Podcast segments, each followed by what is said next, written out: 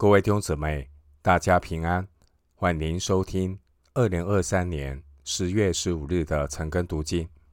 我是廖哲一牧师。今天经文查考的内容是《箴言》第九章一到十八节，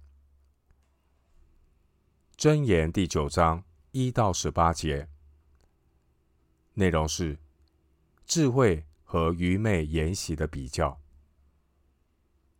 首先，我们来看《箴言》第九章一到六节。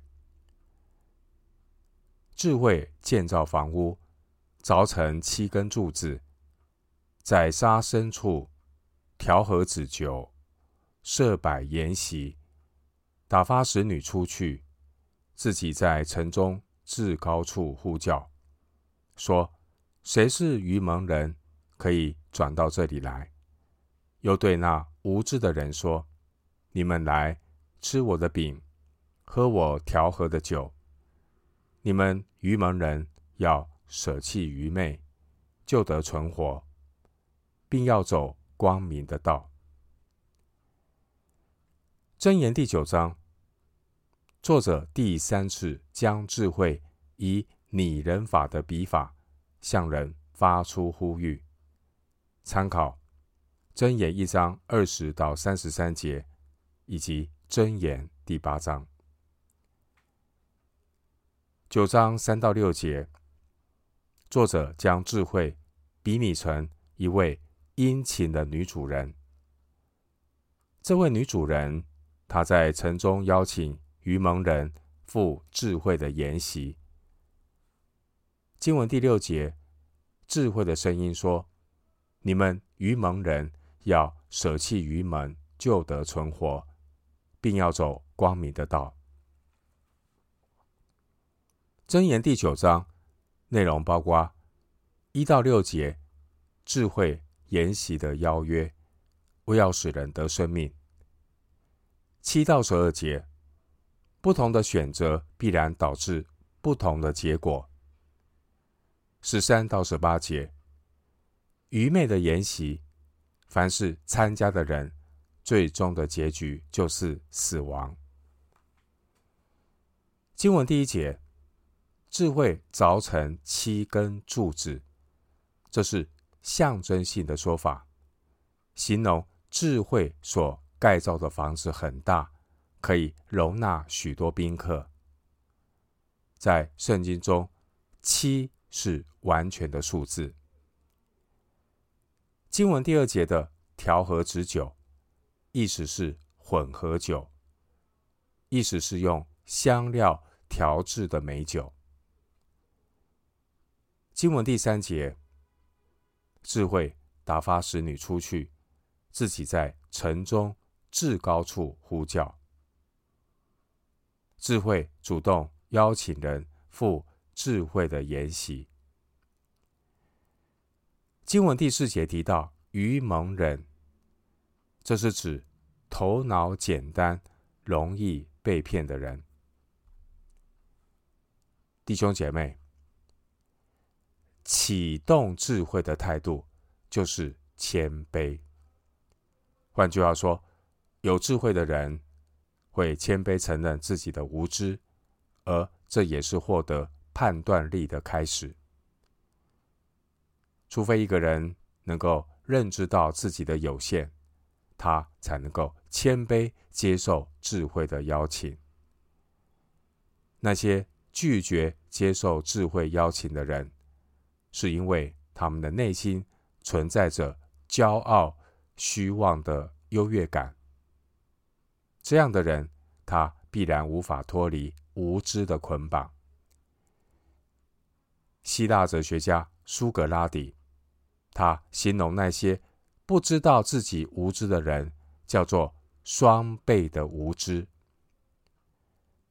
美国富兰克林称呼虚心的伟人是有加倍高贵的人。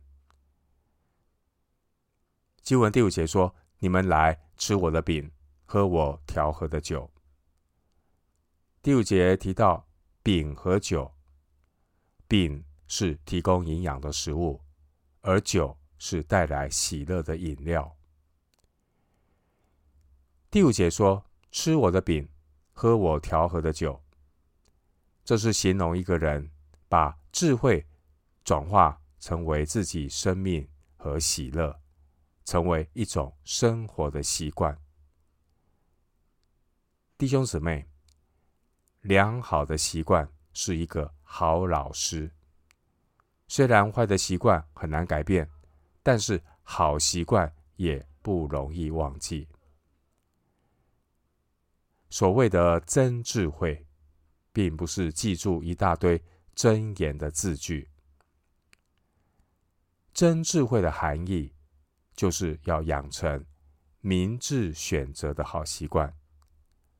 这样的好习惯，能够给行为纯正的人做盾牌。箴言二章七节，箴言九章十一节强调做。明智选择的好习惯，能够使人日子增多，年岁也必加添。箴言九章十一节。英国文豪莎士比亚说：“习惯可以是个魔鬼，习惯也可以是个天使。习惯能让你习惯于不假思索的行善。”或是作恶。培根说：“习惯是人的第二天性。”经文第六节说：“要走光明的道”，意思是要走有洞察力的道。一个人活在封闭的环境中，就很容易滋生狭隘的思想，而黑暗的道路。也会让人失去正常的判断力。约翰福音八章十二节，约翰福音八章十二节，耶稣又对众人说：“我是世界的光，跟从我的就不在黑暗里走，必要得着生命的光。”回到今天的经文，箴言第九章七到十二节。指斥亵慢人的，必受辱骂；责备恶人的，必被玷污。不要责备亵慢人，恐怕他恨你；要责备智慧人，他必爱你。教导智慧人，他就越发有智慧；指示义人，他就增长学问。敬畏耶和华是智慧的开端，认识至圣者便是聪明。你借着我，日子必增多，年岁也必加添。你若有智慧，是与自己有益；你若懈慢，就必独自担当。经文七到十二节内容是属灵长辈的经验之谈。经文第七节提到亵慢人，亵慢人是指傲慢的人。傲慢的人轻蔑、嘲讽智慧的训诲。经文第七节的恶人，这是指邪恶的人，是指抵挡神的人。前面九章四节，我们看到智慧邀请愚蒙人和无知的人参加智慧的筵席，但却没有邀请谢曼人和恶人，因为自命不凡的谢曼人和恶人，和他们谈论智慧是徒劳无功的，因为他们的愚昧，并不是因为缺乏事实或理性的分析。谢曼人和恶人，他们的愚昧。是因为蒙蔽的无知，他们自我感觉良好，陷入在这样的陶醉和优越感里，所以这样的人，他们不愿意承认自己已经被愚弄。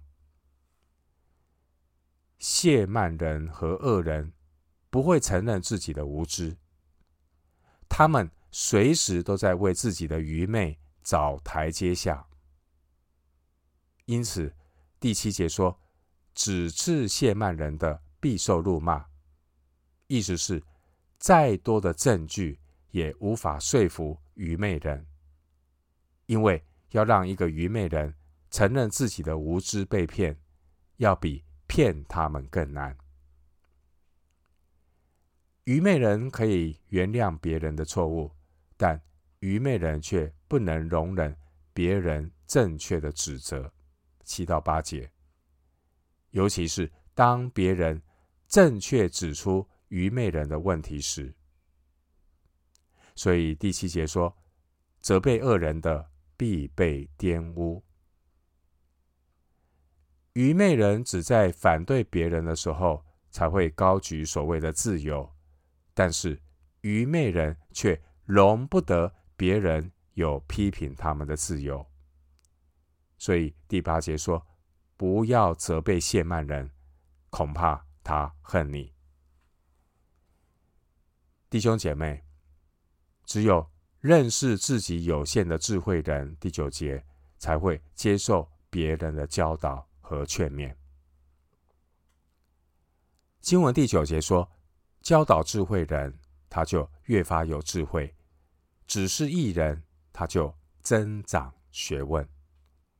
换句话说，一个人越是愚昧，他就越不能够忍受责备；而一个人越是有智慧，他就越能够谦卑接受别人的责备。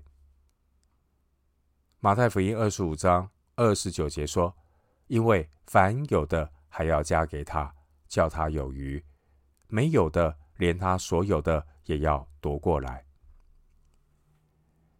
经文第九节说：“教导智慧人，他就越发有智慧；指示义人，他就增长学问。”当一个人懂得谦卑承认自己的有限，他的智慧就能够不断的增长。然而，一个人之所以能够认识自己的有限，他需要的是来自神的光照。透过神的光照，一个人才能够有自知之明的智慧。在人这是不能，但在神凡事都能。经文第十节说：“敬畏耶和华是智慧的开端。”智慧的开端来自于神主动的拣选和怜悯。第十节的开端，原文的意思是首先起头最重要的部分。敬畏耶和华是智慧的开端。弟兄姐妹，一个人跪下来祷告的时候，比他垫着脚所看见的更多。神是世界的创造者和管理者，而真智慧只能从神而来。人是无法依靠自己的力量开悟觉醒。真智慧是来自神的光照和启示，人没有能力知行合一。真言八章三十五节。真言八章三十五节说：“寻得智慧，就寻得生命。”然而，人想要寻求智慧，第一步就是生命先要被改变。因为只有敬畏耶和华的人，他才能够，他才有可能呢，去领受神所启示的智慧，并且顺服神的旨意，来做出明智的选择。经文第十节说：“认识至圣者，便是聪明。”第十节这句话告诉我们，对至圣者的知识就是一种洞察力。第十节的至圣者是指神自己。第十节的聪明意思是洞察力、理解力，而认识至圣者的认识。原文就是敬畏耶和华是知识的开端，当中提到的知识，这知识的意思是洞察力、智慧，与创世纪二章九节、十七节分别善恶的分别是同一个词。在圣经中，关于认识神的知识，包括两个要素。首先，就是要先知道有神，因为神是一切知识的源头。第二，关于知识的要素，就是要懂得如何分辨。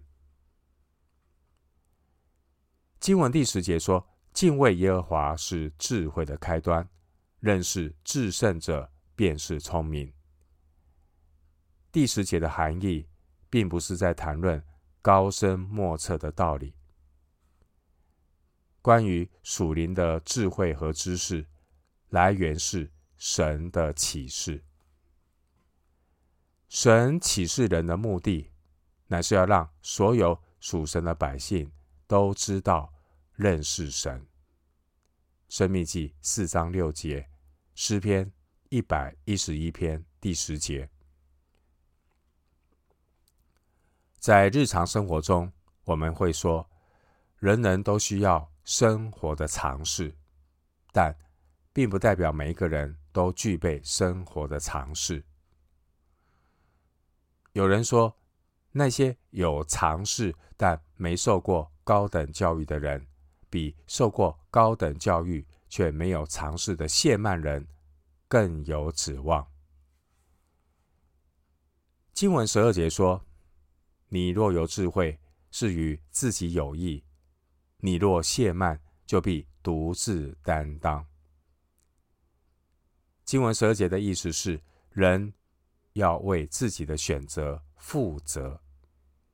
换句话说，选择错误的代价必须由自己来承担，否则人就会随便的选择，并且把自己选择错误的责任去推给别人。加拉太书六章二节说，个人的重担要互相担当。但最终，神要个人必要担当自己的担子。加拉太书六章五节，因为神必照个人的行为报应个人。罗马书二章六节。回到今天的经文，箴言第九章十三到十八节，愚昧的妇人喧嚷，她是愚蒙，一无所知。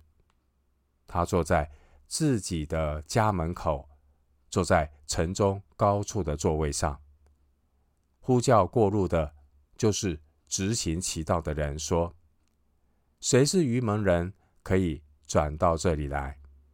又对那无知的人说：“偷来的水是甜的，暗吃的饼是好的，人却不知有阴魂在他那里，他的客在。”阴间的深处，经文十三到十八节提到，愚昧要诱惑人进入死亡的宴席。经文十三节的愚昧，原文的意思是愚蠢；十三节的愚蒙，意思是单纯天真。十三节的愚昧和愚蒙这两个词。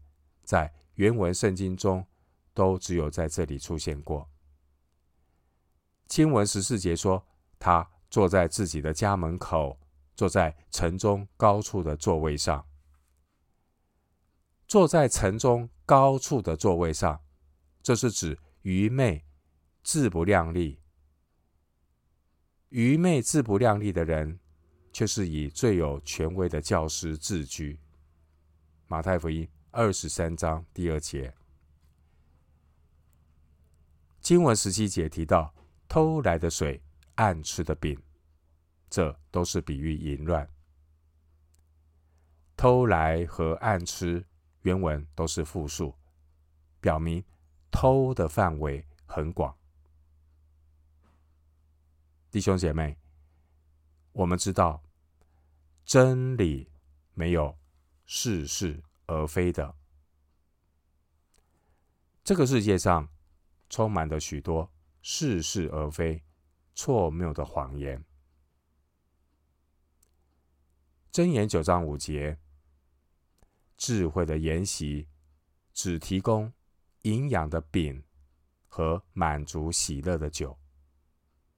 然而，在愚昧的筵席上，表面上好像也提供了丰富多元的选择。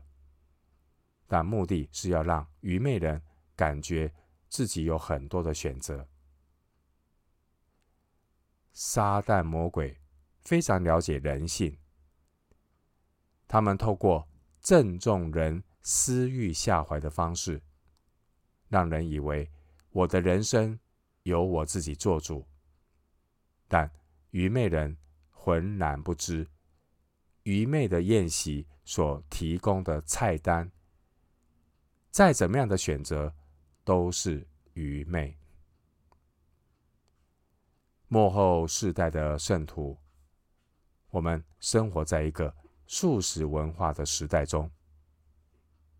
撒旦魔鬼很懂得利用人性的弱点，提供多重选择来掩盖这些选择内容的拙劣。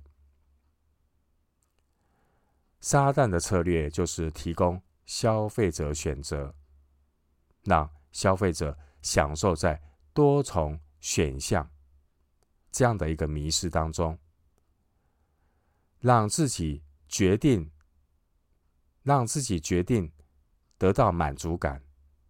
但是呢，愚昧人却不知道，他们可以选择的内容都是垃圾食物。当智慧设摆智慧筵席的时候，愚昧也起来模仿，设摆鱼目混珠的筵席，吸引人上钩。无论是智慧的筵席，或是愚昧的筵席，他们都邀请愚蒙人来参加。十六节，他们同样发出邀请，他们都说。谁是愚蒙人，可以转到这里来。九章四节、十六节。但是智慧的邀请是殷勤的打发使女出去，主动的寻找人。九章三节。而愚昧的邀请，则是懒散的坐在自己的家门口，愿者上钩。九章十四节。箴言九章一到二节，我们看到智慧精心预备的筵席，但是九章十七节，愚昧的筵席却不做任何准备。愚昧给人的建议是食用偷来的水、暗吃的饼，因为那样做会更加的刺激。箴言九章六节。智慧让宾客得存活，并要走光明的道。但是九章十八节，愚昧却是让宾客付出死亡的代价。罗马书六章二十三节，要让这些被诱惑的人在地狱中消化他们在世上所偷吃的东西。十七节，弟兄姐妹。世人的悲剧，在于宁愿相信魔鬼所设的假象，也不愿意接受神所启示的真理。而往往谎言听起来比真理好听，真所谓忠言逆耳。这世代的悲剧，就是愚昧的声音常常比。智慧的声音听起来更加的悦耳好听，弟兄姐妹，我们要非常的警醒，因为魔鬼的谎言都有足够的理由来说服你，但神的真理未必有迎合败坏人性的理由来满足个人的欲望和期待。所以九章三节描述智慧的使女，她的脚还没有出门前，许多过路的人可能早已经把愚昧筵席的邀请传遍到全城的人中。十五节，弟兄姐妹，不敬畏神的信息传播的速度，常常是超越真理传播的速度。弟兄姐妹，我们已经读完箴言一到九章。箴言一到九章的内容是父亲对儿子的训诲，一章八节。箴言一到九章也算是箴言很重要的序言。这一大段落的序言是以智慧和愚昧发出的邀请做结束。箴言第九章之后的内容，主要是要提醒读者，要在智慧和愚昧、生命和死亡之间做出明智的选择。弟兄姐妹，人生的旅程重点不是你跑赢了什么人，人生的旅程重点是要选对当跑的路线。你未必赢在起跑线上，但是你千万不要倒在错误的终点上。基督徒要选择当跑的路，提摩太后书四章七节。这虽然不容易，但坚持跑进当跑的路更是不容易。提摩太后书四章七节，神。并没有让我们依靠自己奔跑当跑的路。神他赐下真智慧，给行为纯正的人做盾牌，为要保守公平人的路，护庇敬虔人的道。箴言二章七到八节。箴言从第一章到第九章，我们看到这位属灵父亲的训诲。一章七节是以敬畏耶和华是知识的开端做开始，而第九章第十节是以敬畏耶和华是智慧的开端做结束。以上提醒我们，除非有敬畏耶和华的态度，人才有可能做出明智的选择。这是箴言一切教导的根基、起点。和目标，敬畏耶和华是智慧的开端，认识至圣者便是聪明。箴言九章十节。我们今天经文查考就进行到这里，愿主的恩惠平安与你同在。